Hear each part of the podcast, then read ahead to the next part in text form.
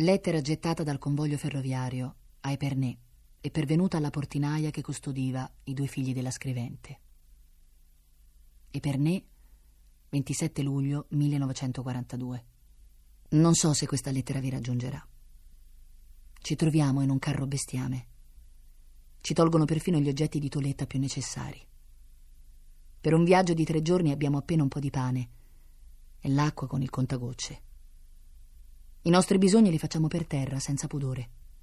Uomini e donne. Con noi c'è una morta. Quando agonizzava ho chiamato perché la soccorressero. Forse la si poteva salvare. Ma i vagoni sono piombati. È rimasta senza soccorso. E adesso dobbiamo sopportare l'odore della morte. Ci minacciano coi pugni e coi fucili. Mia sorella ed io ci diamo reciprocamente coraggio e seguitiamo a sperare, malgrado tutto. Vi abbraccio tutti, i bambini, la famiglia e gli amici.